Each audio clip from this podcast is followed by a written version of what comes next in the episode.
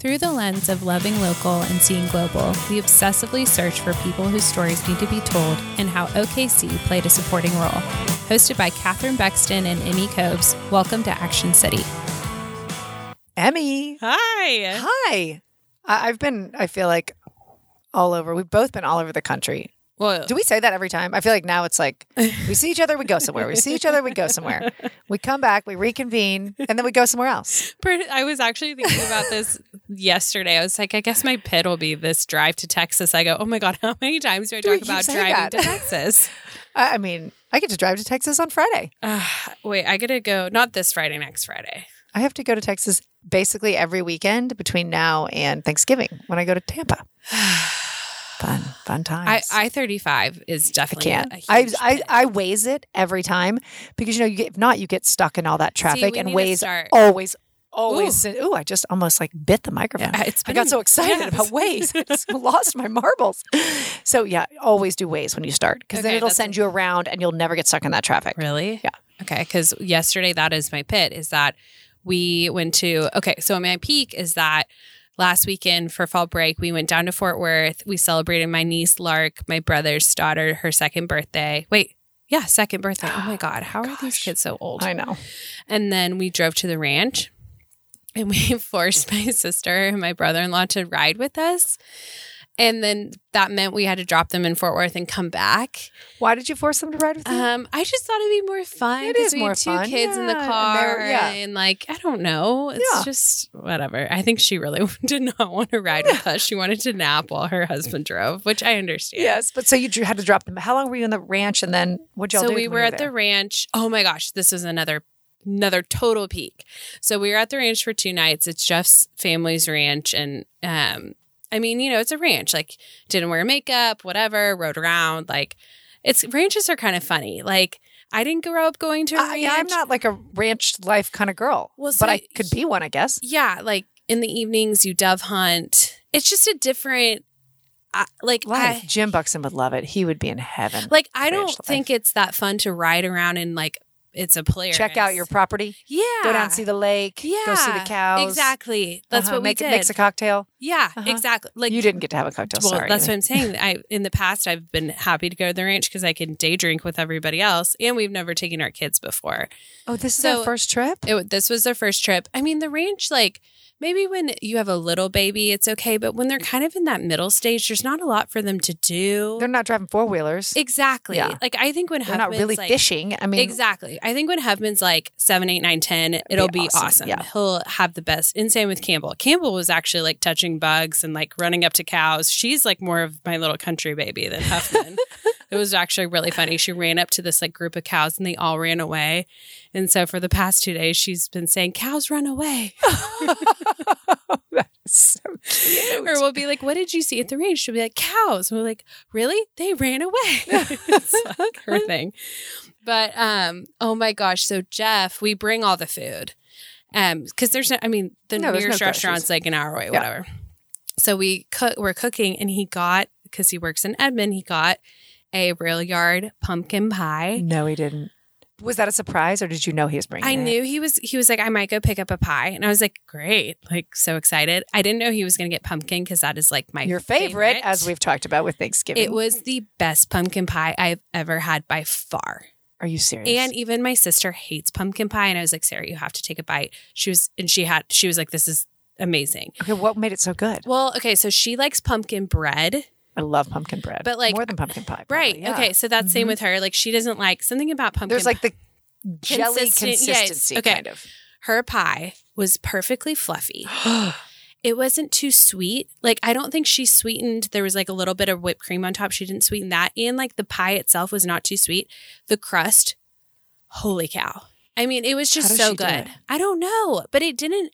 Like I, I didn't eat a. Like you know, we we well we finished off a full pie like between the four of us over the whole weekend. Yeah. But I never felt grossly full or grossly sweet. I don't know. It was so good. Maybe I should get order some pies. We're having the team dinner for field hockey next week. Yes. I wonder if I should order some pies for that for dessert. Oh, you I'll totally, do should. that. Okay, that's good. because it was so good. And I'm like, I mean, I'm pretty particular about my pies, but the color of it was really light. Like it, it just Ah. wasn't like a heavy pumpkin pie, and it wasn't overspiced. It was. Oh, I can't wait. You know what I Yeah, mean? like, it's it, perfect. but it wasn't. I, I'm making it sound bland. It wasn't bland at all. It almost reminded me more of like pumpkin bread in pie form, if that makes I sense. like that. the Okay. flavors were not pie-y.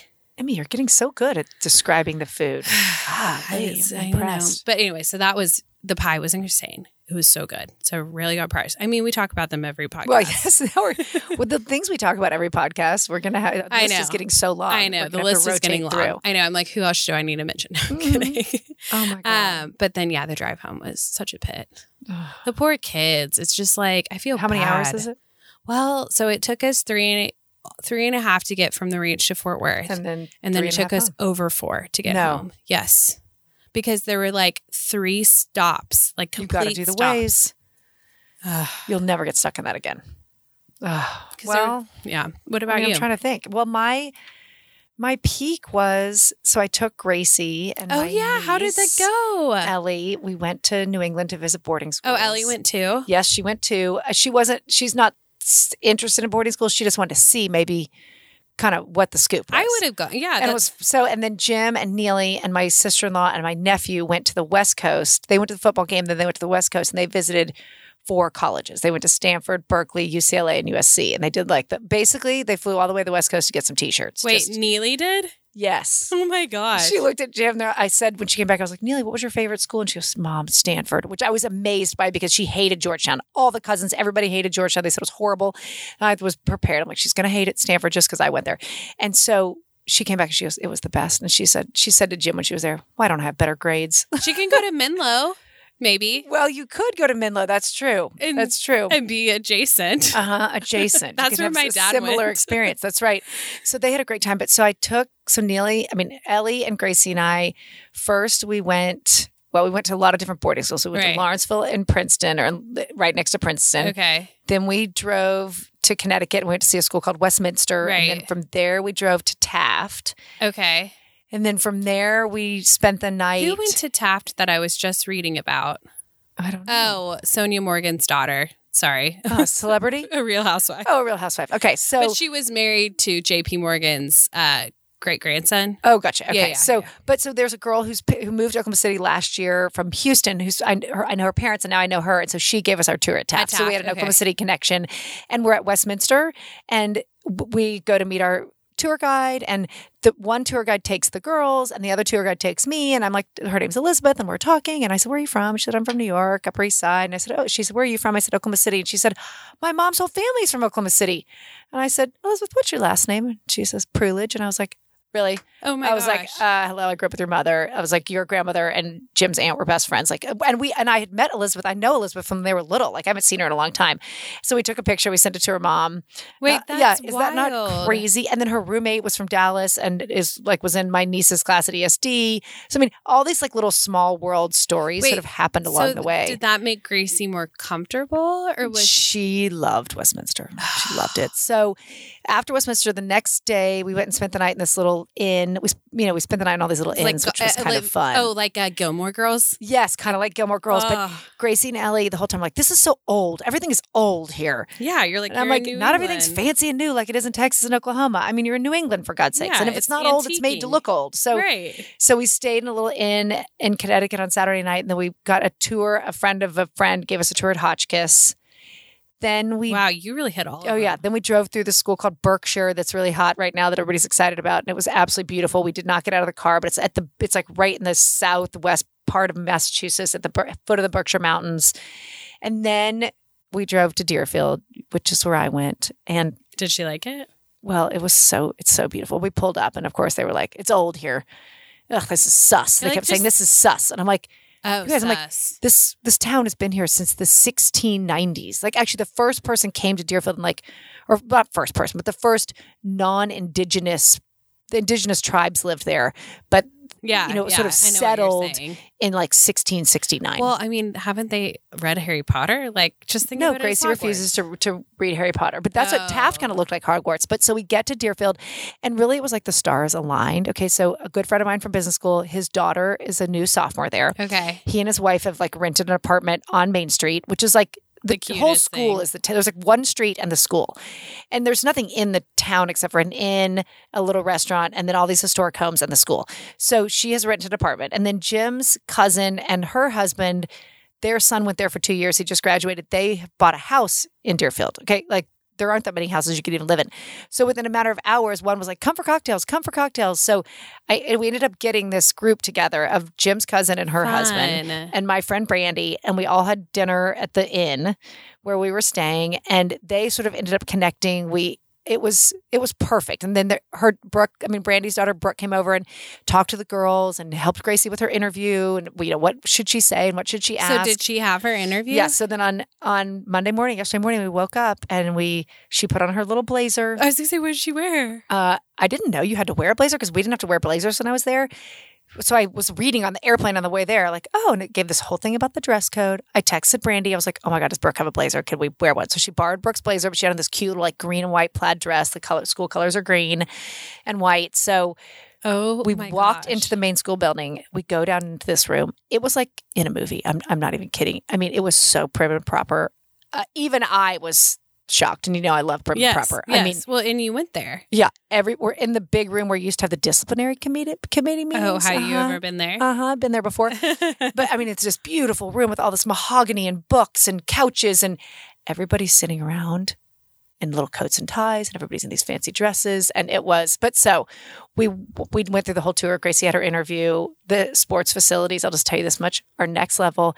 I can't stop talking about it. There is a an indoor rowing tank oh, cool. where you literally it's like a s- indoor swimming Right, pool, but like right. with fake boats in it Right, right, right. it, it was off the charts. And then we flew home. We got delayed, and it was a whole situation. But I think Gracie really had fun. I don't know if she really wants to go. We'll see. But I loved being able to show all that to her, and it was such a nice time to Wouldn't spend with her. And I sad loved as it. she went. oh, I'd be devastated. But at the same time, you sort of know what the outcome is and the experience what they're going to have. They go freshman or Well. I think you should go freshman year, but now Gracie's saying maybe I want to go sophomore year. I, you should never go junior or senior year. I, I think unless you're a boy, as a girl, just don't. Don't. because it's They've yeah. already made all their friends, and it's you yeah. know Well, what was your pet? The ride home, just the driving all over Yeah, yeah, Connecticut. I mean, it's absolutely beautiful. It was all it was the season when all the foliage is turning. I guess all the leaf peepers were out. I didn't know they were called that, but the leaf peepers, just the driving and Yeah, You know, the logistics and the get the logistics and the getting home and the whole. uh, so, but now we, we, are home. We really suck at that. it was I miscalculated the drive. By the way, from from Princeton to Simsbury, Connecticut, is not an hour and forty five minutes. It's more like four and a half. Uh huh. So- Uh-huh. My what I thought was going to be an hour and forty five minute drive was a four and a half hour drive. no. Yeah. Oh, that's a bad surprise. That was a bad surprise. So just the driving all around. And then today I get to drive to Tulsa right after this. So Oh my gosh. Mhm. Uh, well, this podcast, I'm You so guys, excited for. we're so excited. And this is kind of a different podcast from It one is. we've ever we, had. We kind of departed. I mean, it, obviously, it's a local person who we adore, but it's we didn't really talk about Oklahoma City that much. So I'll let Catherine introduce our, introduce our guest. But I will say that this was probably the most in depth we've ever gone about just a specific topic, right? right. I would totally agree with you. Yeah, but so, it was really good. Megan Radford is a hashtag Free Britney advocate from Oklahoma City, Oklahoma. She helps plan courthouse rallies in LA and co manages at Free Britney LA social accounts. Megan has appeared in the documentaries Framing Britney Spears and Controlling Britney Spears, both by the New York Times and available on Hulu. She is a marketing director, wife, and mom to three year old Brecken. Welcome to Action City, Megan. Looking for your voice to be heard? Have a passion and want to share it with those of a common mindset? Have a business or a brand that needs to get the word out but don't know where to advertise? Contact Blacken Studios, a full spectrum, cutting edge podcast studio that services clients from all over the country. Blacken Studios offers you more than just a podcast. We offer you an experience. In house production from audio video recording, editing, marketing, advertisement, and exposure with over thousands of people listening weekly. Blacken Studios doesn't hesitate to back local businesses. So when you want your voice heard, Blacken Studios has your back. Search Blacken Studios on all social platforms. Email at podcast at blackenstudios.com or visit us at blackenstudios.com. And remember, it's Blacken. Megan, hi. Hi. I haven't seen you in so long. I know. I mean, I see you on the World Wide Web, yes. but I haven't seen you in person in so long. I know. It's nice It's to so see fun. you. It's so fun. Megan and I used to work together at S Design, Yes. and she's a total rock star. Well, and this episode is so interesting. I don't think we've had an episode where we've div- dove in to a specific topic. So, I mean, oh, I'm ready to get into it. I know, and this is really like Emmy's, uh, you know, Emmy's baby. Just I like do food is love- my I baby. do love celebrity Celebrities are. Emmy's baby. But I, like we were just saying, I feel like the Britney conservatorship, the whole Britney Free Britney movement, like you said, it's be, it's become a bigger topic Yeah. than just Britney Right. Spears, and you don't have to be a Britney Spears fan to read the New York Times or the Wall Street Journal or Right. whoever else Yep. is talking about it. I mean, how many documentaries have there been now? Three. Three major ones. Yeah. Yeah, it's like you don't make three major documentaries about just nothing. Right. Right. I mean, this is a huge, huge thing, and I'm so excited. So, Megan, kind of tell. Well, we always start like kind of where you're from and things like that, and we definitely want to ask you all that. But we are so excited to dive into. So, kind of briefly, you're are you from Oklahoma City? Yeah. Okay, and so.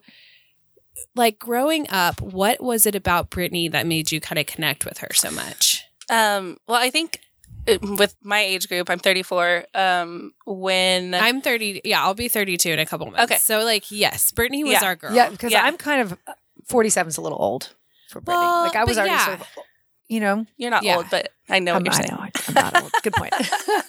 No, But she yeah, was. You probably found her to be like sort of annoying. a little like- bit, yes. Yeah, because you were too old to appreciate. to appreciate Yeah, the whole thing, yeah. exactly. So she was like the it girl. Everybody fell in love with her. It was the first time I heard "Baby One More Time" on the radio in like October 1998. Is 1998. that the CD with the flower? Yeah. Oh my god, that was one of my first CDs. and then for some reason, like everybody, it was like a switch, and suddenly, like a couple years later, no one liked Britney Spears anymore, and I didn't really know why, and I still liked Britney Spears.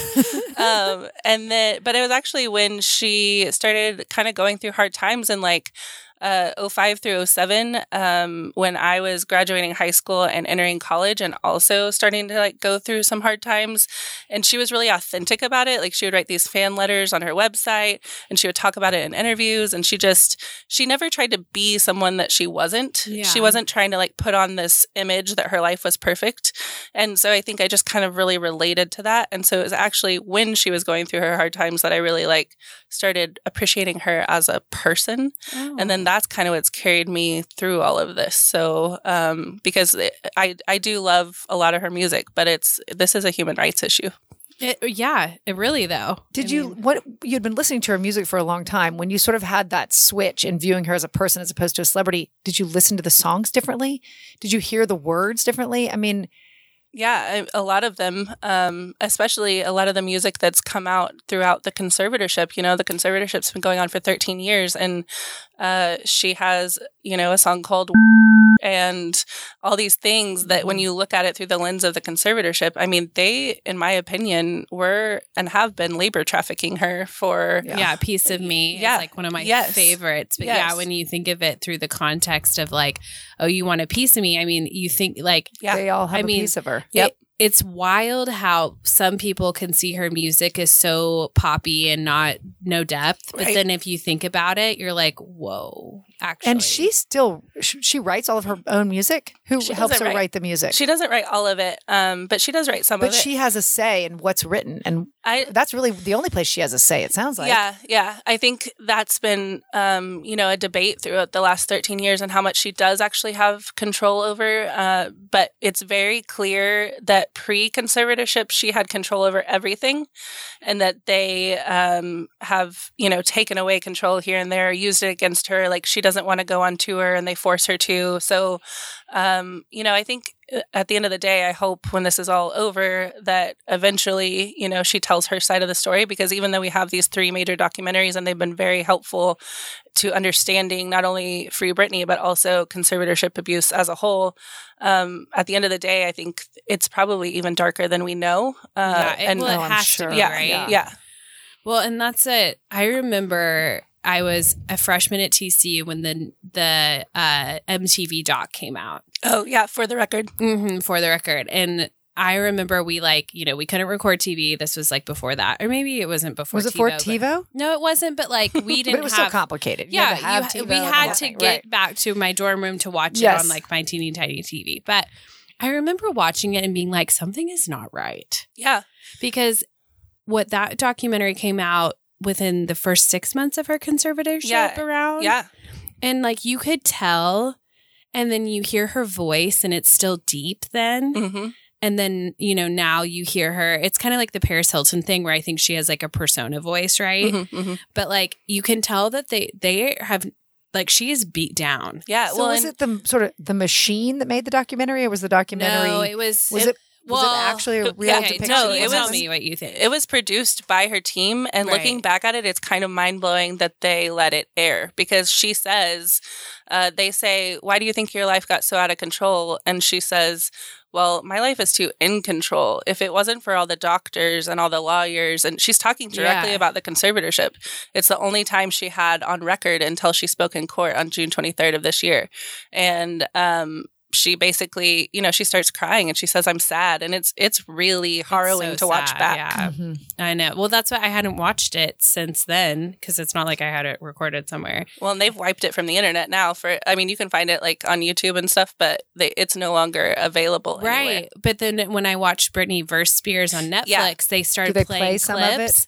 And I was like, oh my gosh. And I Yeah. remember watching her dad like making her eggs in the morning and it was weird. And like the whole thing, we were just like, but the, it wasn't like the conversation wasn't, it's not okay. Right. It was, she's not okay. Right. Which I think that's what the narrative was. Yep. They wanted people to think she was crazy. Yep. And they did for a long, long, long time. Yep. And I feel like too with her Instagram, they want people to think she's not well. Well, when I mean, I probably watched her Instagram maybe like two years ago, and I did think that. Yeah. I thought some, something's not right with this person. I mean, it was the craziest dancing moves I've ever. I mean, it I mean, was like imagine with her if you face were right in the in your screen. But I guess that's that's all you. Yeah. I mean, like The what we all went through when we were in isolation, yeah. yeah. quarantine last year. She's been doing that for 13 years. So she can't leave her house without approval. I mean, she can't, they were recording audio all over her house, including in her bedroom, uh, to surveil her. Uh, none of her decisions were her own. They're Um, watching everything that's going on on yes, her iPhone. Yes. Yeah. They, oh, yeah. They were yeah, they're mirroring, her, iPad- iPhone. Yeah, her iPhone. Yep. Oh I my mean, it's just a sick violation of privacy. And um, in my opinion, the conservatorship was fraudulent from the very beginning. And so when you keep that in mind too, like they had no reason to be doing these things except for her dad wanting to control her and steal her money, allegedly. So tell okay, and I, we were talking about this a little bit before we started recording. So tell me what okay, because that's where where I've always been confused about Britney. It's like, how did this conservatorship like what did she do that was so awful that she needed the conservatorship? Like what happened Yeah. that was it that night or two nights or whatever when they put her it was at 5150 hold Yeah. and like I understand people can have a psychotic break and like there's not always a rhyme or reason, but they made it seem like it was like drug fueled or Yeah. like self harm, but it was it's never been told what happened. Right. None of the drug tests that they have on record with the court that are public anyway, she's never failed one. So that's been an interesting narrative that she was on drugs. Well, and then her ex boyfriend came out and said that she would just take Adderall. yeah. Yeah. And it Oh, was yeah, I saw prescribed to her. Right. So like she wasn't abused he he said she wasn't abusing it. He was like, Yeah, but if you take Adderall for a performance, you're gonna stay up all night. Right. But it sounded like there was no drug abuse, which that's been Yeah. the narrative about her for a E- long exactly time. exactly Exactly. so in my opinion what happened is you know she was going through a hard time she had two kids a year apart and um, she was going through a divorce a custody battle i think she had postpartum depression um, i you know struggling with mega fame that like most people do not experience especially because this was still in the paparazzi era where she was literally being swarmed Watching the videos of the paparazzi I know, swarming I know. Her, terrifying. and so she was going through a hard time and she needed I'm not I think she needed help like from a loving family member or a professional, but what they did instead was basically come in and um, take control of her whole life. Like a conservatorship means she has a conservatorship over both her person and her estate.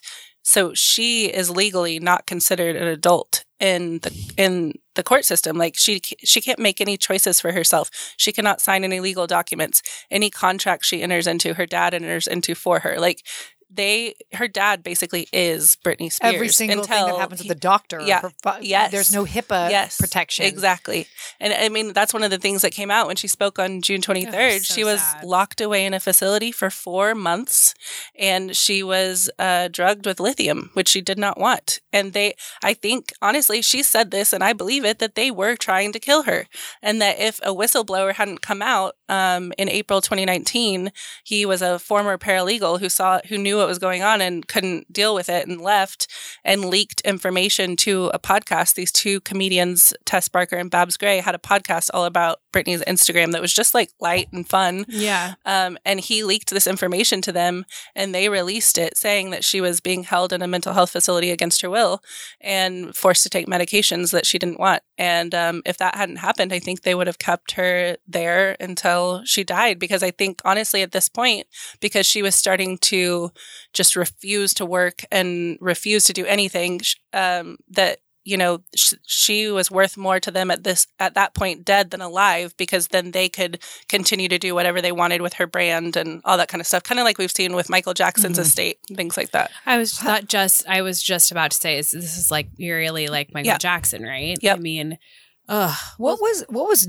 Jamie Spears' upbringing? I mean, how does he get to this point to where you abuse your children like this? I mean, yeah um i you know the spears family is from a really um, rural town in louisiana kentwood louisiana they were uh, raised in poverty uh, I do think that his dad was abusive to his mom. Um, actually, a report just came out like over the weekend that um, either his mom or grandma was also forced in a facility and drugged with lithium. No. Uh, yeah, like a long time ago. How Um, is that like that is wild. I know. Well, women, you, that used it to used be. Used to be that was yeah, the you yeah. know, when they had breakdowns, they just give them some lithium and hold them up. Yep. So it wasn't Which, all that like- um, normal then, uh, which sounds crazy, but yeah, that I just the thought of somebody being drugged like that Yeah. just like makes my ugh. Yeah. And then another crazy thing is Britney, as soon as she got out of, because they basically let her out after the Free Britney movement kind of erupted in April 2019. And they were like, holy crap, we have to show proof of life, basically. Because Right. we, like, people were yelling, like, where's Britney?" Um, and so they let her out. And the judge obviously hears about it because it's all over everywhere. And the judge calls her to court. She hadn't had to be physically in court for like two years at that point. Um, the judge had kept just being like, oh, everything's fine, postponing, postponing. So the judge calls her in and says she wants to see Britney physically in person. This was May 2019. And Britney tells her almost everything that she said on June 23rd. Two years later. Two years later. But at that point, the court records were still sealed. That's how they did so much of this in the day, in the light of day, because and the team requested that it was all sealed, Yeah. right? Like Jamie they lawyers, said they that it Britney wanted sealed. Mm-hmm. it sealed. They said that you know there were trade secrets and medical information that did, Britney didn't want out there. And finally, as Britney started to gain more confidence over time, it was like October 2020, I think, when um, she was like, "No, I I want this out there. They've been hiding this in the closet as the family secret forever. Like I want it out there." Plus, like mental abuse. I mean, people could have been telling her, "Oh, you're Yep. if this comes out, Uh-huh, you're, you're done. done. You're Yep. finished. Yeah, You- I you mean, won't have I'm another sure- concert. Exactly. And so, I mean, how scared would you Yeah. be, especially Seriously. after 10 years, right? Because at this point, it, or Yeah. over 10 years Yeah, Mhm. yeah, of yeah. just that psychological abuse to then, yeah, you don't just, I, that's what it kind of bugs me when people talk about this. They're like, why didn't she speak up? I'm like, because she was abused. Like, you just don't It's gain the same confidence reason why over women who are abused by their husbands don't say anything Exactly. for so long, right? I mean, Exactly. Exactly. You can't just do that overnight. It Yeah. has to happen over time. Well, and on top of all of that, the other thing that they were doing is using her kids as a manipulation heard tool. this too. So yeah. If she spoke out against the conservatorship, they would take away her kids. But that went all the way down to like um, if she asked for sushi for dinner and her handler said, no, sushi is too expensive, you know, because they had her on a really tight budget while everyone else was making Yeah, all this exactly. money. But like, no, sushi's too expensive. And Britney would get upset. It would escalate to the point of, well, we're taking your kids away from you then. So like they used her kids as pawns throughout this whole time to control her. So Where does Kevin fall in this whole situation? Is he because it doesn't sound like he ultimately came out and supported her and, and yeah, it's interesting. well, because he's. Oh, sorry. Go ahead. Oh, I was just going to say his custody was negotiated through the conservatorship. So they the custody battle was ongoing when the conservatorship was put in place. So um, Kevin Federline makes thirty thousand dollars a month to uh, in child support. Um, which he has six kids, two each with three different women. So he's Oh. like supporting his whole family on that 30K a month. not going to get you very far.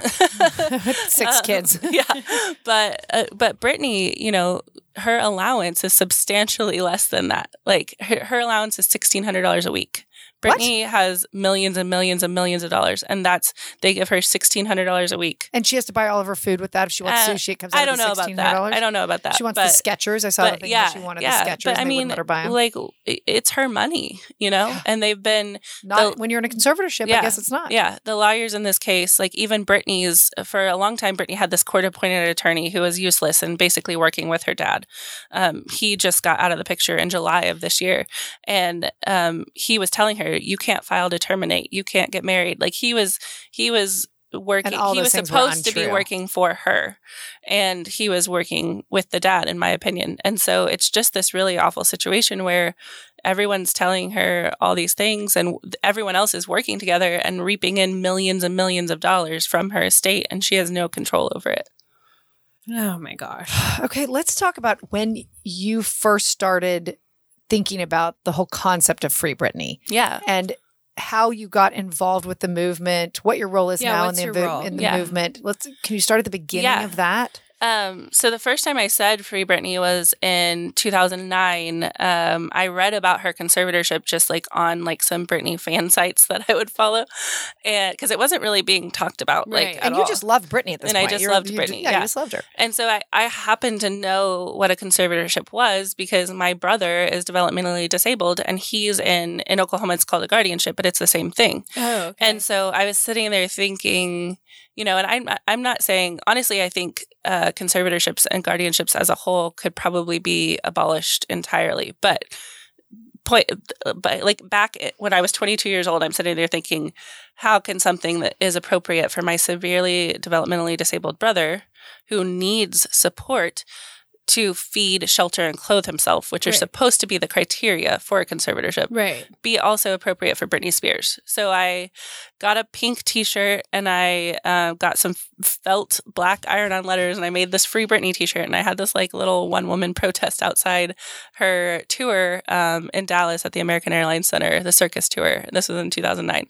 Um, I was like a crazy Did person. anybody say to you, "What are you doing in that Yeah, pink T-shirt? I- what the yeah. heck does that mean?" yeah, some people did, and then some people were like, "Hell yeah!" But um, Wait, did you go into the show or you just took it outside? no, so that's the thing. I didn't get it all. Again, I was 22, but um, no, no, no. I'm, but like I so I did this little protest and then I went to the concert, which I would never like I've been boycotting Britney's brand since everything erupted in April 2019 because her brand is her father making money off of her. Right. She does not benefit So, from any of yeah, so I wouldn't have been going to all these concerts all these years if I'd actually understood all the inner workings. So that was really the first time I said it.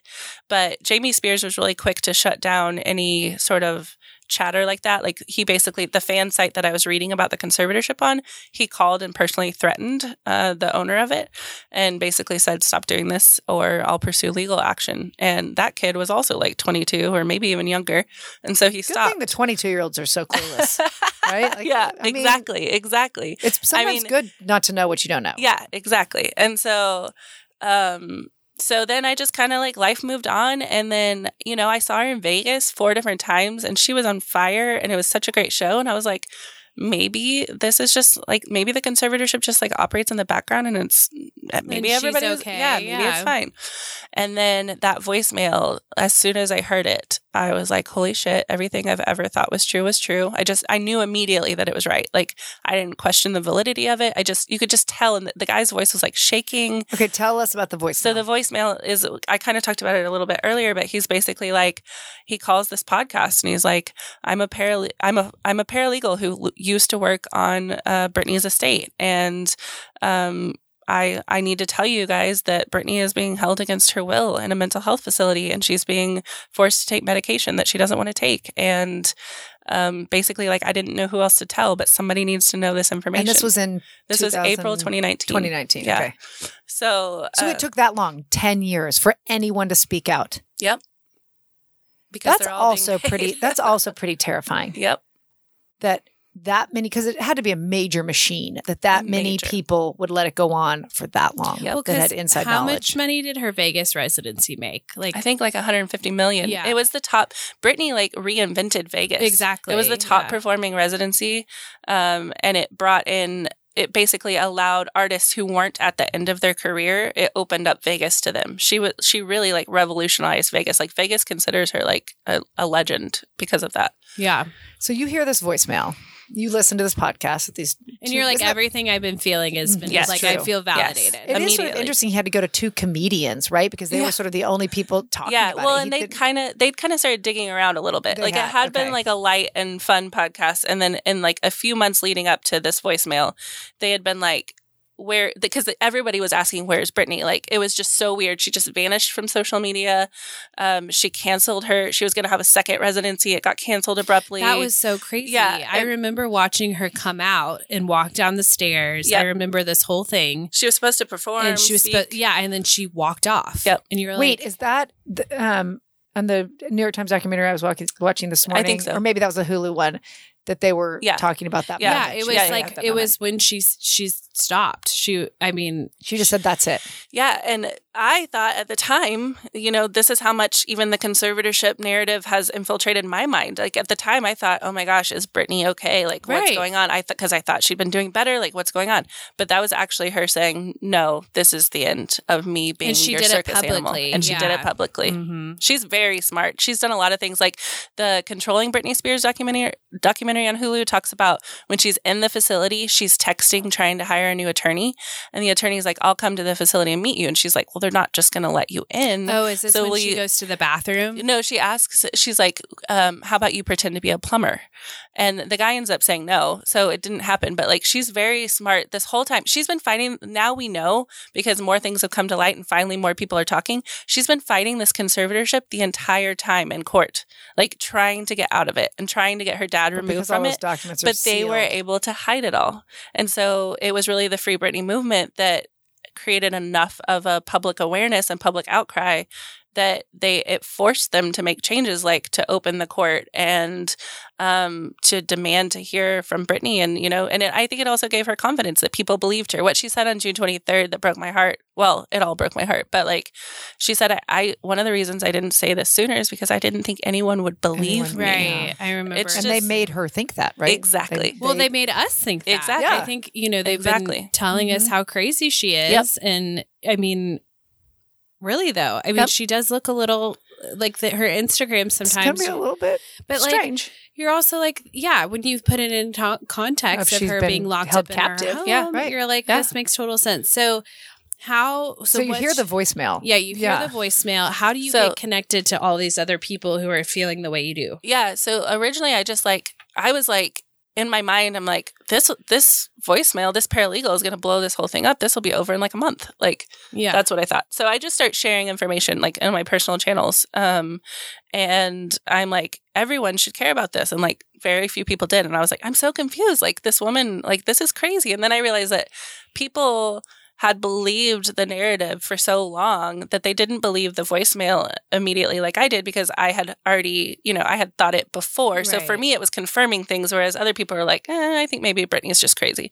But um so, you know, I just kept sharing um I didn't really connect to a bigger group until like that fall. So fall of 2019 was probably the first time I kind of started connecting to other people online. Um and then in January of 2020 like something in me was just like I just I need to go to LA like I if if I'm going to commit to this cause I'm committing to this cause. And because I I probably had some guilt too that the first time I just let it go and then it turns out it was all right. Not that me as one little person in Oklahoma could have like affected change but maybe because a, a small group of us who got called crazy for you know a year and a half before people started taking us seriously are affecting change. So yeah, that's true. um, so I went to LA and it was like, it was uh, January 2020, and it was like one of the best days of my life Wait, because so you just like literally fly into LA? Yeah, Do you have a plan when you get there? I mean, I I had a friend to stay with, but I I showed up at the rally alone. I didn't know Okay, a so there single was person. there was something you were. an Yes, I'm event sorry, I'm going sorry. I was like, you just showed up in LA with No, your pink T-shirt. sorry. and Free Hearing, Britney. right? There was a, so basically when the movement started, um, they started hosting um, rallies outside of the courthouse for every hearing. So Britney had a so I'd watched a few online, like on Instagram Live before, and um, it was like so few people. It was crazy. Whereas now, like we literally have hundreds and hundreds of people at them. It is nuts. So. Um, but it was January 2020. There were probably 20 of us there. And yeah, I just was like, I have to go to this. I didn't know anyone. I walk up, but it was honestly one of the best days of my life because, like, as a Britney Spears fan, since she became unpopular, and then I had to, I was constantly defending why I liked Britney Spears. Yeah. And then I was constantly, for the last year uh, um, of Free Britney time, I'd been constantly defending the fact that Free Britney is real. So I was, for the first time in my life, in a place where all 19 of those other people like knew why I loved Britney and knew that Free Britney was real, You and I didn't have to that. explain It was myself. like- and so it was like it was like this amazing experience, and um, so then it kind of I was like, I want to do this. I want to come back, you know. Yeah. So, um, and then Did you guys have a social media movement at the obviously because you had sort of yeah, yeah, we were it we were like connected, but but, we weren't very not like officially? yeah, we weren't Like very the hashtag was there, maybe. Yes, Yeah. but there wasn't like a formal. You know, people had created certain accounts and things, but there it wasn't nearly as organized as it is now. And then, um, since I do marketing for a living, and I was trying to figure out how to help from Oklahoma City, I um, some of the rally organizers outside LA, um, I was just asking that, like, I basically was like, "Do you need help?" And so started kind of doing marketing, and we worked together for several months. And then um, in July of 2020 is when um, the Free Britney LA Instagram and Twitter accounts were formed, which has really now become like kind of the hub of the so LA. like six months later later after you went to that first rally. Yeah, you yeah. guys have all the accounts set Yeah, up, ready to yeah, go. and this is um, this is also during COVID, so. Britney's hearings were for a while postponed because we all thought COVID was just going to be like a three month thing. Right. and then uh, and then they started happening virtually so that also kind of allowed me to still participate like we we hosted a few virtual rallies when covid numbers were really high and it and la had much stricter lockdown measures than oklahoma city ever did um, so you know I, I also think covid gave people time to do a lot of digging that That's we why probably I wouldn't paid have had. attention. I yeah. feel like more because it was I was on my phone, Yeah. and then I saw all this stuff, and I, I think that Yeah. hap- I honestly think COVID kind of helped her Yes. situation. It did because Yeah. the movement hasn't covered so much. Like so much of what Britney's attorney has actually used in court, the good attorney that she has now that she actually picked, um, has come from investigations by individuals in the movement who dedicated their time to this over COVID and found a lot of bad stuff. And so it's been pretty crazy to watch it all unfold. I also think COVID contributed because because of COVID, there was a remote audio program to listen to hearings remotely. And so Britney on June 23rd, the day that she gave her testimony, um, you know, that was able to be broadcast all Did over. Did she request that that be broadcast that day? How no, she she did. They did try to close the court hearing because they knew, I think, what she was going to say. Um, so uh, attorneys tried to close it, and she spoke out and said, "I would actually like it to be open," but it, I didn't.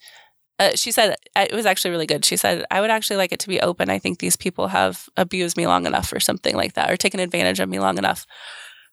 Did, were you um, there at the courthouse that day? Yes, it was incredible. And so did you hear? Was it being broadcast outside? Yes, So, so- you could hear what she was saying while she was saying it inside the so courtroom. that wasn't supposed to happen. that was um, that was wild. The remote audio program was just supposed to be you're listening by yourself, and it's actually illegal to broadcast. And so a few of us were just like listening on our phones like this, and people were kind of huddled around. And then as soon as we realized how explosive it was going to be, we were just like, screw it. And we plugged it into our PA system and just broadcast it for everyone. And it was was like, there ever any backlash to that? uh, not yet. We'll see. Knock on wood. Okay, I'm knocking on wood. Okay. it was worth it. it's gonna go in your dossier. yeah, yeah, Exactly. Probably in the It's dossier. in the dossier.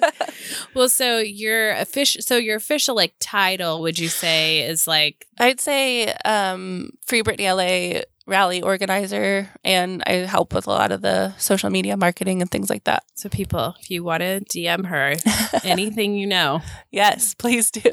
We've had a lot of actually the guy, the security guard that's in controlling Britney Spears, who was the whistleblower, he came to us first and we connected him to the New York Times. So um, we've have had people come forward. It's been pretty awesome. oh my gosh. Yeah. So how did why did you pick the sorry why did you Yeah. interrupt? why did you pick the New York Times? How did you I mean did he say where should I go? What should I do? Yeah. You said let's think about this Well, they had strategically. already done the made other the first doc. Yeah. Right, yeah. So the New York Times, uh, specifically the director Samantha Stark and um, uh, lead journalist Liz Day, they were the first people to really believe us. I mean, people were writing crazy stories about us, about how we were crazed fans. Free Britney was a conspiracy theory. Like, no one was taking us seriously. And in July of 2020, it was the first time the New York Times crew showed up. This is the Hulu documentary. And they were just like, so kind and they wanted to tell our stories and uh, they just seemed to really get it. And that didn't mean that we weren't super nervous leading up to February 5th when the Hulu documentary originally premiered because we all were because you never know like what How ends up. yeah. Yeah. Um, and then we watched it and we were like, oh my gosh, they did a really good job. And so we just kind of formed a relationship with them and they've continued digging. Like it was supposed to be a one time thing Yeah. and they've continued digging and they've just done such a good job and they it is very clear that they care about Britney and getting her out of this and that they're trying to help in any way that they can from a journalistic perspective. So they're definitely our go-to for anyone who might be able to expose something. And Which- they definitely have the most resources. Yeah, they they- have the yeah. whole full weight of the New York Times behind you, Yes. behind your your ability to investigate. I mean, can you imagine? How horribly systemic is it that people who are trying to fight a conservatorship for somebody who's being called crazy are also being called crazy? Yes. You know what I'm saying? yeah, that's a good point. like, But they had to continue the narrative, you know? right but it's just so sad Mhm. it's like it's just it's create it's a wheel it's just like Yep. this effect that keeps going around and around and if you're trying to help then you're crazy too Yep. and it's just wild okay so February 5th, the doc comes out. How do you feel like after watching it? I mean, it was so beautifully done. so beautiful. Um, it was really emotional because, but I honestly, I had no idea it would go viral. So I think that's the thing. I was like, I still lived in a world where nobody really cared about Free Britney. Like, I Mhm. didn't think that, I didn't realize how transformational it'd be. And then literally it came out on a Friday, and by that Sunday, um, it had started going viral. And there was actually like a Twitter campaign that was like hashtag We Are Sorry Britney, and like all these celebrities were jumping in, like Sarah Jessica Parker, who we know Britney loves. She loves Carrie Bradshaw, and so when I saw Sarah, Sarah Jessica Parker say Free Britney, I like literally started crying, and I was like, oh my gosh, like I think this is a turning point. Like I think people are going to start to get this. And then that week at work, every day I would get on in a Google Meet, and people would be like, so did I just see you in a Hulu documentary? and I that's how I knew I was like, oh my gosh, people that like don't care at all about Britney Spears are actually watching this documentary. And so that's when I started realizing how transformational it was going to be. And obviously, um, June 23rd, when Britney spoke out, that was like, you know, that sealed the deal because those were words. The whole complaint the whole time was like, well, then why doesn't Britney say anything? And it's like, well, there are She reasons. Yeah. But Well, when I she spoke out, it changed everything. In full disclosure, Megan sent me a message on February 7th and said, Katherine, I was in this documentary about Free Britney. Can I come on your podcast? And I was like, oh my You God. You sent it to the wrong person. Yeah, I would have been like, yes. Amy would have been all over it. She would have been like, yes, we're doing this immediately. And I was like, oh my God, this is so crazy. I don't, know, I don't even know what's happening here. I'm like, Free Britney, what? What? I know Megan loves Britney Spears, but like, this has gone too far. And then you're right. I mean, it all started coming out. Obviously, it was all over the news. And I, I, I was like, I can't believe I totally sort of dismissed the whole movement. I, I mean, a lot of people did. I mean, I guess I wasn't the only one, No. but I now have a newfound respect for just the abuse, obviously, of Yeah. conservatorship. I mean, Yeah. yeah. which isn't just Britney that's suffering. That's the crazier thing too is that I got into this for Britney, and then the more I started to uncover, and the more we started to partner with, like, we realized that there were like probate reform advocacy groups and conservatorship abuse support groups because there are all of these people all over the country, but California is a really big hotspot, but all over the country who. Um, They're mostly elderly people Yeah. who get that movie because I Yes, care. Oh, I that care- the name of the I care a lot. Yeah, I care a lot. That was Yeah. so terrifying. Yeah. Well, that's, I think that. that is real. Like it gets a little I mean, crazy yeah, toward the yeah, end. the, the but, like- murdering and stuff. but like yeah. but the beginning part where they show how her rights are taken away that That happens, happens? every day. Yeah, they just take them and then they put them in the f- facilities. It is crazy. Yeah, that movie did. It kind of went Yeah. derivative. You told me to watch it. I think I did I because it. I would. I really do feel like movies like that, although they're fiction, Yeah. they do based start some- conversations Yeah. about like, wait, can this actually happen? And then when you find out it can, Yep. it's terrifying. Yep, it is happening all over. And so that's when we really started getting involved um, in trying to reform the system or even abolish the system. Like the more we look into it, conservatorship laws were based in slavery laws, which I think you can tie a Yeah. pretty easy parallel to. Mhm. And so I'm not sure that that is the right way to support even someone like my brother who does need help. It does do, does he really have to have his rights stripped away? Like Britney doesn't have any civil rights. She doesn't have any constitutional rights. Like Can she vote? Uh, I think she can. It depends on the conservatorship. I think she can vote. But it also, like, just because she has the power to vote, did her conservators tell her that? Does her internet access for a long time was very limited. So did she even know there were elections? Like, I we don't even know. I mean, Yeah. that's one thing that we I don't think we'll know for sure until she decides to tell her story. But um, they were they were limiting her access to the internet and controlling what she perceived the world to be. Well, so do you think on November 12th she's going to be, isn't emancipated? Is that the right word? Uh, terminated. Terminated. Do you think So it's, not till happen? November 12th. Mm-mm. Even though her dad stepped down, it still goes for another month. Her dad was suspended. He was forced out. He Oh, did so not step down. Yeah, he, sorry, he got kicked out. He's Yeah. Yeah, he didn't want to go. he did not want to go. Um, I hope so. I think, you know, I really believe Britney's new attorney, Matthew Rosengart, and he said that. So I, I hope so. I do think, you know, she also, Britney made it very clear that she doesn't just want it terminated, that she wants to go after these people with criminal charges for what they've done Right. to her. Yeah. And so the only way I would see it not ending is if there was some reason that it needed to stay open in order to say like subpoena some of the people or um I don't know or uh, or like get um depositions from certain people like things like that. But I mean he says that it will end. So that's certainly what I'm hoping for. We're planning a really big rally in LA. I think it'll be our biggest yet. We're trying to shut down the street in front of the courthouse like we did um, for the September rally that's not official yet because we have permitting issues. But um, um, so I I hope that it ends that day. But I just after um, two and a half years of this and all the delays and excuses, it's hard for me to like say it with confidence. You know, Right. Yeah. So if somebody who maybe they're listening to this, they, they don't know a lot about it, you would say the new documentary, The Controlling Britney, is the best one to watch. Yeah, I mean, I guess if you need to get a um like a big picture overview of it, either Framing Britney Spears on Hulu or um Britney verse Spears on Netflix give like the overall picture. Is the But- Framing Britney Spears the most recent one that just came out? Um, No, Was no, that controlling, Controlling. Britney Spears? Controlling Britney Okay. Spears and Britney verse Spears both just came out in the last couple of Okay. weeks. Yeah. Um, but what controlling Britney Spears does so well is show you, like, it really takes it a step further, more than one step further, I'd say, um, and goes in depth into, you know, how she was being controlled and surveilled.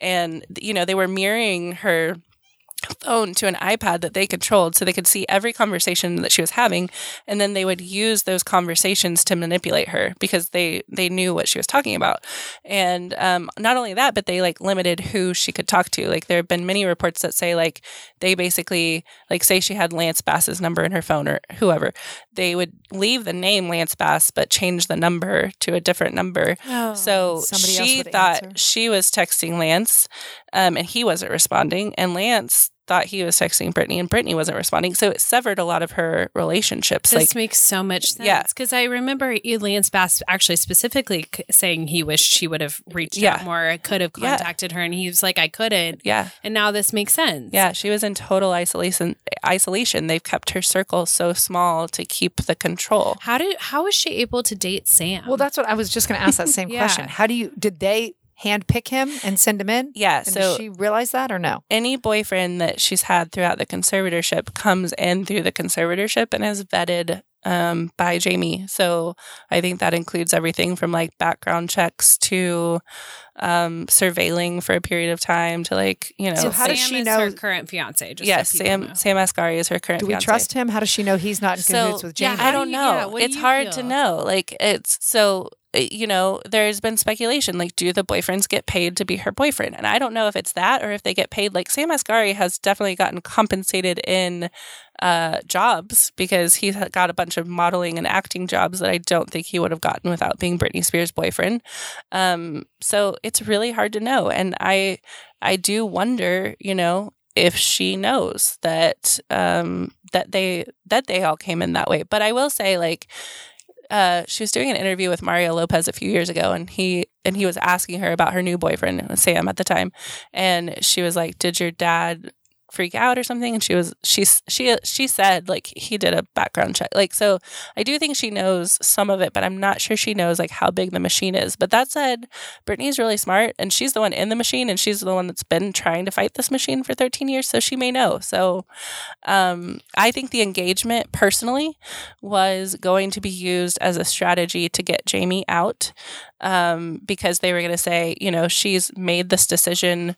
Um, she needs it. There, there was a lot of talk about prenuptial agreements, which I was like, this is weird to talk about so much. But then I was like, oh, it's because her dad's the conservator of the estate. So he would be in charge of that. So I think they were trying to say, you know, she doesn't want her dad involved in this part of her life. And they were going to use that to kick him, to try to get him out. But then the New York Times controlling Britney Spears dropped, and all that hard evidence of them breaking the law got dropped in her attorney's lap. And so he didn't end up needing the engagement thing.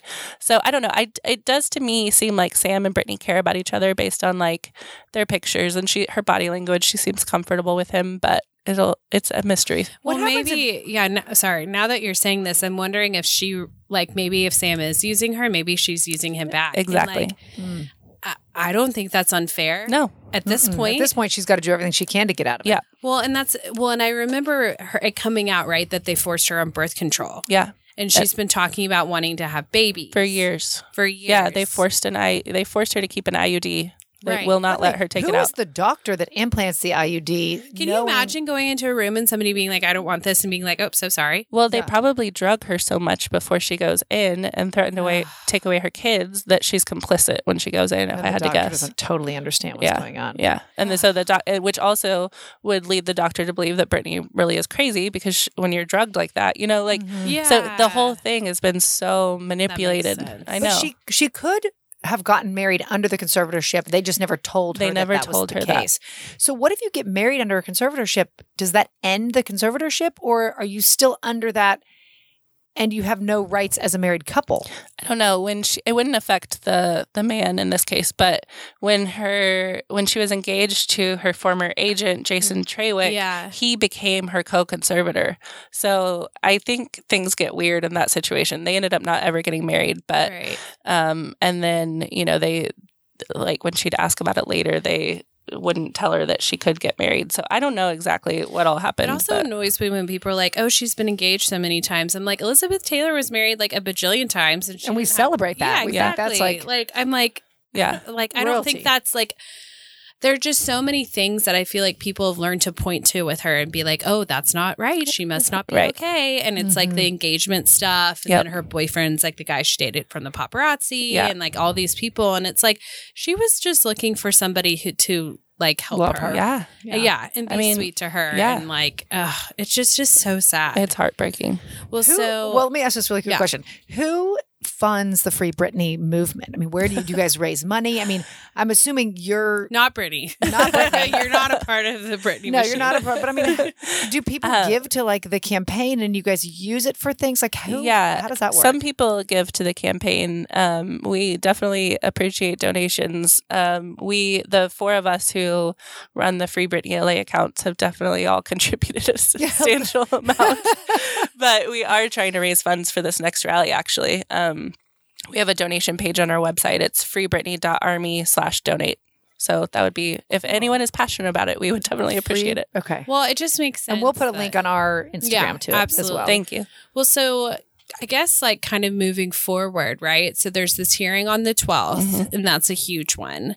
But that could be pushed or whatever. Yeah. But so like let's let's pretend like the 12th happens, she's terminated, everything seems good, she's now gone after people. Like are you guys going to pivot into this kind of conservatorship Yeah. reform lane. Yeah, I the way that I put it is like I can't know all this information about how systemic this issue is in our country and not continue the fight. So um, it's kind of how I felt. There were several times um, in the Free Britney movement where I was like, I've got to stop. Like, I never in a million years imagined when I got involved in this in April 2019 that it would still be going on two and a half plus years later. Right. And I have a three year old who was one at the time. Like, like I have a husband, I have a full time job.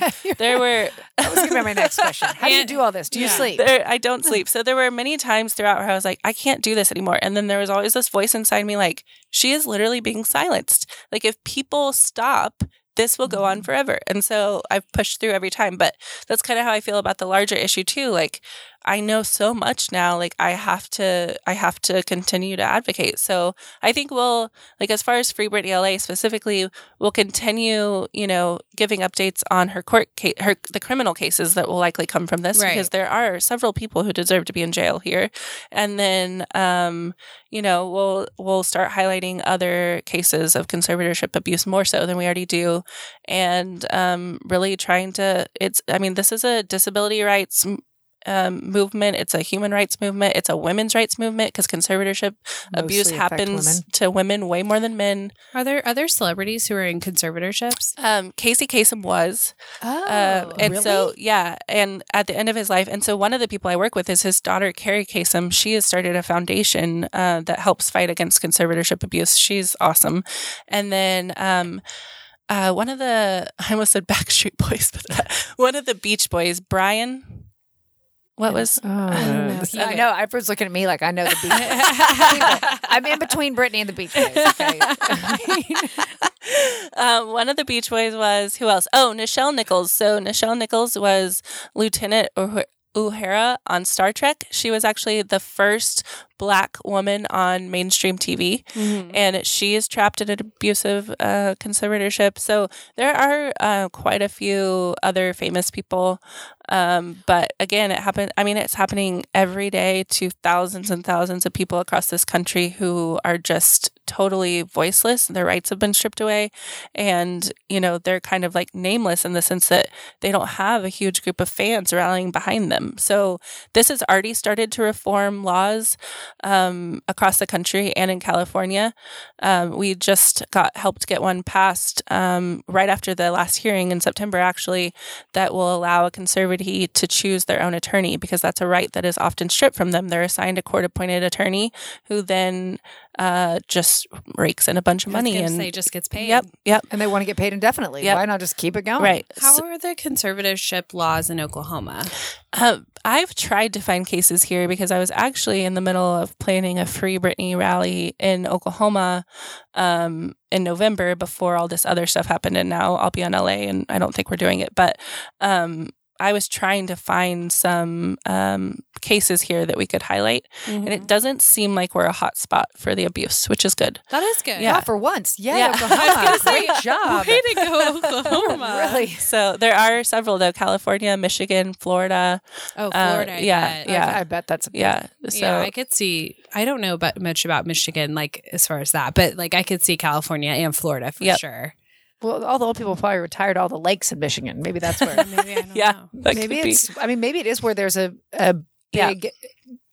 you know, a lot of older people living there. Yeah, and especially if big they're wealthy. population of that, Um, especially if they're wealthy. Yeah, because they're people prey on them to take their money. So, okay, f- one of my last questions, I already sort of asked it to you. So, Britney always talks about Project Rose. Yeah. And we thought it was the documentary because you guys did the roses in the background. So, she, have you, do you know what, what I'm talking No, you're about? gonna have to enlighten. me. okay, well, let me, I'll have Megan tell Okay, because okay. I, I'll butcher it, but I mean, I I don't know. She started last summer, I think summer of 2020. She started talking about a project that she was working on called Project Rose, and no one could really figure out what well, it it was. was like red, yeah, and she was posting a lot of red, red and then and roses. then roses and i like we knew that it wasn't the documentary because we knew that her talking that the documentary set like we had seen the sets before it came out and we knew that that was our, like the, the timing didn't line up. I, I may have said that the wrong way but anyway.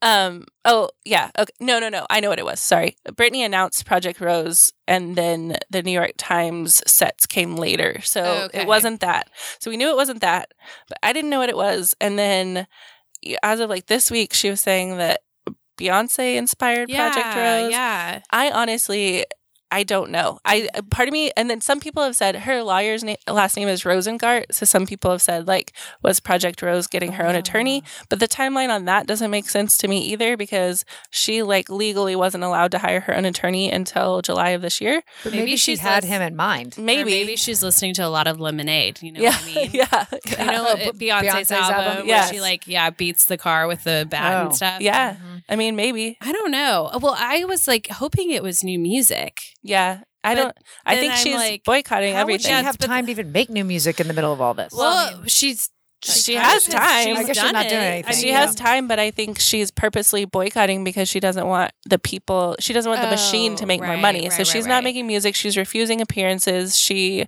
like, she, in my opinion, maybe she, and since it's started to become clear in the last few months that she is going to get out of this, maybe she started working on something. But I don't know, or maybe it's like a tell-all documentary I hope. or a book. I Like she could be there's writing. Oh my gosh, I hope she writes a book because I think with all the trauma and abuse that she's gone through, it would be hard to sit on camera and talk about some of this at least for a while. Like I think she's gonna have to heal for a long time. Um, but she could. I know she loves to write, so I'm hoping we get something that's like a tell-all that because there's so many things. Even as someone who's like involved in this movement day to day and knows all the ins and outs, I think I know all the ins and outs that are public. Like there is Right. like I said earlier, it's so much darker than we know. Like everything that keeps coming out is darker and darker and darker. And I just, you know, some people think that her father may have sexually abused her. Like there's a lot. So I think we'll just continue to learn more. And I hope that she is able to at some point tell her story. So where can people follow? Um, our account um, on Instagram and Twitter is Free Britney LA. My personal account on Instagram and Twitter is Meg underscore rad. And then we also have a website. It's freebritney.army. Cool. what is dot army? I know it's totally not Well, relevant. like all like Rihanna My bank has switched her to navy. dot bank. So it's actually, Like, Can I switch to Greta Stone dot shop? I mean, what- I don't. I'm sure you can. well, actually, it's funny because Britney's every fan base, like for the big pop stars, has like a name. A name. Yeah. Oh, Br- okay. And so Like Britney's- Gaga has the monster. Yeah. Oh, right. Yeah. Brit- Britney's was always, which The this Army. is so funny, was the Britney Army, and then it's kind of become like true. Like Yeah. we have actually, Rihanna has the navy. yeah, yeah. Uh, Mariah Carey has her lambs. Who are what are Taylor Swift's? Swifties. Swifties. Swifties. I'm a Swifty. You are. See, I mean, yeah. Taylor's like Britney to me, to you. I know. 'Cause and, and think about that. Like think much younger Taylor's than I am. well, I've but to I all think isn't concerts. I Britney's love your age though? Isn't She's four. How old is she? Britney's 39. Oh, never mind. I know. thought she was older. Why did I think that? I don't know. Here's the thing. I think she looks a little bit older. I mean, that's a Well, hard she's life. gone- She's if I were put on lithium for four months, Yeah. I'd look like. Well, in that time, I mean, I'm sure it's happened other times too. Well, that's Not- you yeah, know, that's like- true. Plus, I don't know how much like self care they let her do. And this time, so I think she's as she's been boycotting her brand, um, she's also been boycotting like you'll see her post stuff where like her nails aren't done, her hair's not done. Yeah, I think she's boycotting the, The persona Entire- yeah. that they want her to be that makes them well, money. I, I noticed her voice is deep again. yeah, and I, I, was like, that made me happy because you know they forced her to have that high voice. How do you do that? Well, because she came out. Okay, tell me if I'm wrong, but she came out at the same time Christina Aguilera did, and apparently her singing voice was like Christina's, where it was like really powerful, and they were like, no, no, no, they already have that, so they like wanted her to have this whiny thing, and they trained her voice to do it because she she's really talented, and so it's like through time of training and making her do that, it like changed her voice. Right? Isn't eh, that? I, that that's what I've heard. It's. I know. There's so much crazy stuff. I mean, can you imagine if I with was like, people? Katherine, your voice isn't right. Can you like work on it for? And by the way, that probably takes a lot of effort to change your That's whole what. voice. Yeah. Yeah, But I like on that voicemail when her voice was deep again, or Yeah. during the court Yeah. hearing, I was like, oh my gosh, it sounds like she's She's kinda- back. Yeah. yeah. Britney's back. I know. I was so just like proud of her in that moment. It was so emotional and heartbreaking, but also just like, hell yeah, like take your power back. You know? Well, and you could tell, like, I couldn't imagine how nervous she would have I been. know. And she was very collected. Yeah. And, Yeah, you know, I think she tried to get through it as best she could. Yeah. And I can't imagine what that was like. yeah. No But- kidding. Oh my gosh. Well, Well, Megan, this was amazing. This was so much fun. I mean, that's we fun. normally ask two questions at the end, but I feel like it's not totally. This might be our first time ever not to ask our two I know. questions. I don't know if it's we so- kind so of already talked about what the future is. So I know. What's how long do you plan on being involved in this sort of indefinitely? Is this? I mean, we all have our causes, right? Yeah. I mean, they're Yeah. Yeah, she's clearly passionate mean, about yeah, it. we've Yeah. got to have something that Yeah. gets This us is out of bed in the yeah, morning. And this is definitely a lifelong cause for me. Whether I end up like working, you know, like I don't know. I love marketing, but we'll see what the future holds. we're clearly really good at it. Yes. I was going to say, how many followers do y'all have? Uh, over a hundred thousand on Instagram and Twitter is the one I can't remember, but I think it's like uh just under 20 or something so 20,000 but so it's and that has like the accounts were created in July 2020 I wasn't involved at the account then. I was behind the scenes but not officially. But um July 2020 to um October 2021 and the growth has been like crazy. It's so cool. yeah it is cool but it's good. Well, you know what? Congratulations. Yeah. Thank you. I'm really proud of you. I Thank know this was not easy. There were a lot of naysayers, and Katherine was one of I was one of them. And I'm full blown free Britney Thank from here you. on out. I appreciate it Thank you thanks so much. much. I Thank love you, seeing you. Okay. Bye. bye Thank you so much for joining us today. We truly appreciate your listening to these stories. You can find us on Instagram at Action City OKC, or for business inquiries, email us at hello at actioncityokc.com. Action City is produced by Blacken Studios. You can find the studio on Instagram and Facebook at Blacken Studios. Creative services provided by Ranger Creative. Music written and performed by Kansas City Bankroll.